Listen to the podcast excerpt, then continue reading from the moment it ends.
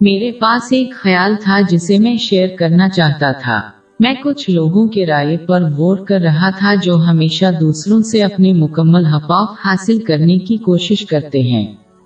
آج کے دور میں جہالت کی وجہ سے والدین جیسے لوگوں کے حقوق ادا کرنا مشکل ہو گیا ہے۔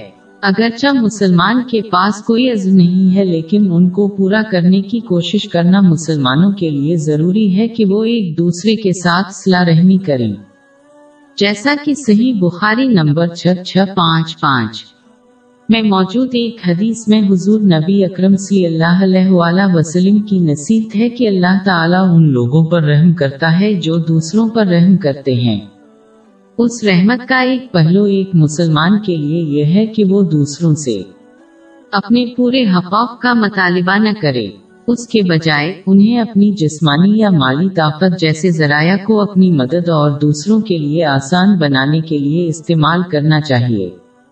بعض صورتوں میں، جب کوئی مسلمان دوسروں سے اپنے پورے حقوق کا مطالبہ کرتا ہے اور وہ اسے پورا کرنے میں ناکام رہتے ہیں تو یہ ان کے لیے عذاب کا باعث بن سکتا ہے۔ دوسروں پر رحم کرنے کے لیے انہیں صرف بعض صورتوں میں اپنے حقوق کا مطالبہ کرنا چاہیے۔ اس کا مطلب یہ نہیں ہے کہ مسلمان دوسروں کے حقوق ادا کرنے کی کوشش نہ کرے۔ لیکن اس کا مطلب ہے کہ وہ ان لوگوں کو معاف کرنے کی کوشش کریں جن پر ان کے حقوق ہیں۔ مثال کے طور پر، ایک والدین اپنے بال بچے کو گھر کے کام سے معافی دے سکتے ہیں اور اگر ان کے پاس ایسا کرنے کا ذریعہ ہے تو وہ خود کر سکتا ہے۔ خاص طور پر اگر وہ بچہ کام سے تھک کر گھر لوٹتا ہے۔